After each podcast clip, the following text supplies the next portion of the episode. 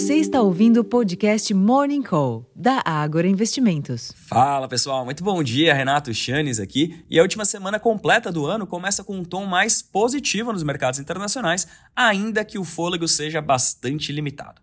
Sem grandes novidades, os juros das Treasuries seguem em queda, refletindo a percepção da maioria dos investidores de que o Federal Reserve cortará juros a partir de março, após a sinalização dovish do presidente da instituição, Jerome Powell, uma visão da qual não partilhamos aqui na Agroinvestimentos. Nesse ambiente, a segunda-feira é de alta contida para os índices futuros de Nova York, mas de indefinição na maioria das bolsas na Europa. Para além dos mercados acionários, o dólar cai ante uma cesta de outras moedas fortes, os contratos futuros de petróleo operam em baixa, enquanto que os preços futuros de minério de ferro recuaram 1,59% na madrugada em Dalian, cotados ao equivalente a $130,37 por tonelada. Esse pouco apetite por ativos de risco no exterior pode até beneficiar os nossos mercados, mas a agenda mais fraca e expectativas pela ata do Copom, o relatório trimestral de inflação e a conclusão de votações no Congresso da regulamentação das casas de apostas, as BETs, e da MP da subvenção do ICMS, além, é claro, da LDO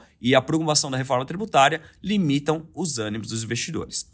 Em termos de agenda, aqui no Brasil, a ata do Copom será publicada nesta terça-feira, o IBCBR de outubro na quarta-feira, o relatório trimestral de inflação de dezembro na quinta-feira e os dados do setor externo de novembro na sexta-feira. Entre os eventos, o Congresso deve promulgar a reforma tributária na quarta-feira e precisa votar a LDO de 2024, além de concluir também a regulamentação de casas de aposta BETs na Câmara e a MP da subvenção da ICMS no Senado. Hoje, o Boletim Focus será publicado às 8h30 da manhã e Paulo Gonet toma posse como Procurador-Geral da República às 10 horas da manhã.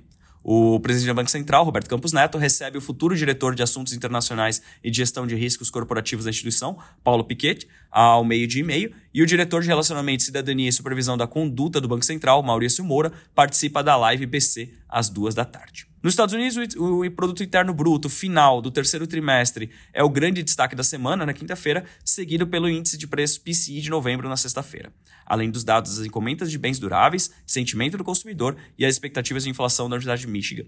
Entre eventos programados, o presidente do Fed de Atlanta, Rafael Bostic, participa de evento na terça-feira. Na Europa, são esperados nos próximos dias o índice de inflação ao consumidor da zona do euro na terça e a Alemanha na quarta. Entre os eventos, o economista-chefe do Banco Central Europeu, o BCE, o Philip Lane, discursa nesta segunda-feira ao meio-dia, na quarta-feira e quinta-feira também. Ele vai falar bastante ao longo dos próximos dias. Pessoal, como vocês podem ver, a gente realmente está no final do ano, reta final, a liquidez vai começar a exaurir nos mercados, então cautela para quem for operar de curtíssimo prazo, porque isso pode amplificar os movimentos. Na sexta-feira passada, nós tivemos o maior evento de liquidez e o último evento de liquidez do ano, que foi o vencimento de opções. Daqui em diante, a tendência é que tenhamos cada vez menos liquidez nos nossos mercados. Eu vou ficando por aqui, desejando a todos um excelente dia, uma ótima sessão e até a próxima. Tchau, tchau.